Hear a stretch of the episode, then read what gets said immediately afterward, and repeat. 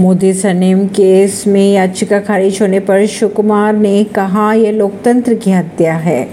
Gujarat high court द्वारा Modi case में राहुल गांधी की याचिका खारिज करने को लेकर कर्नाटक के उप मुख्यमंत्री डी के शिव कुमार ने कहा यह बड़ा ही दुर्भाग्यपूर्ण है कि हमें न्याय नहीं मिला यह लोकतंत्र की हत्या है। वहीं कांग्रेस नेता शक्ति सिंह गोहिल ने भी कहा कि फैसले के बाद पार्टी सुप्रीम कोर्ट का रुख कर सकती है। ऐसी ही खबरों को जानने के लिए जुड़े रहिए जनता सरिष्ठता पॉडकास्ट से। परवीन दिल्ली से।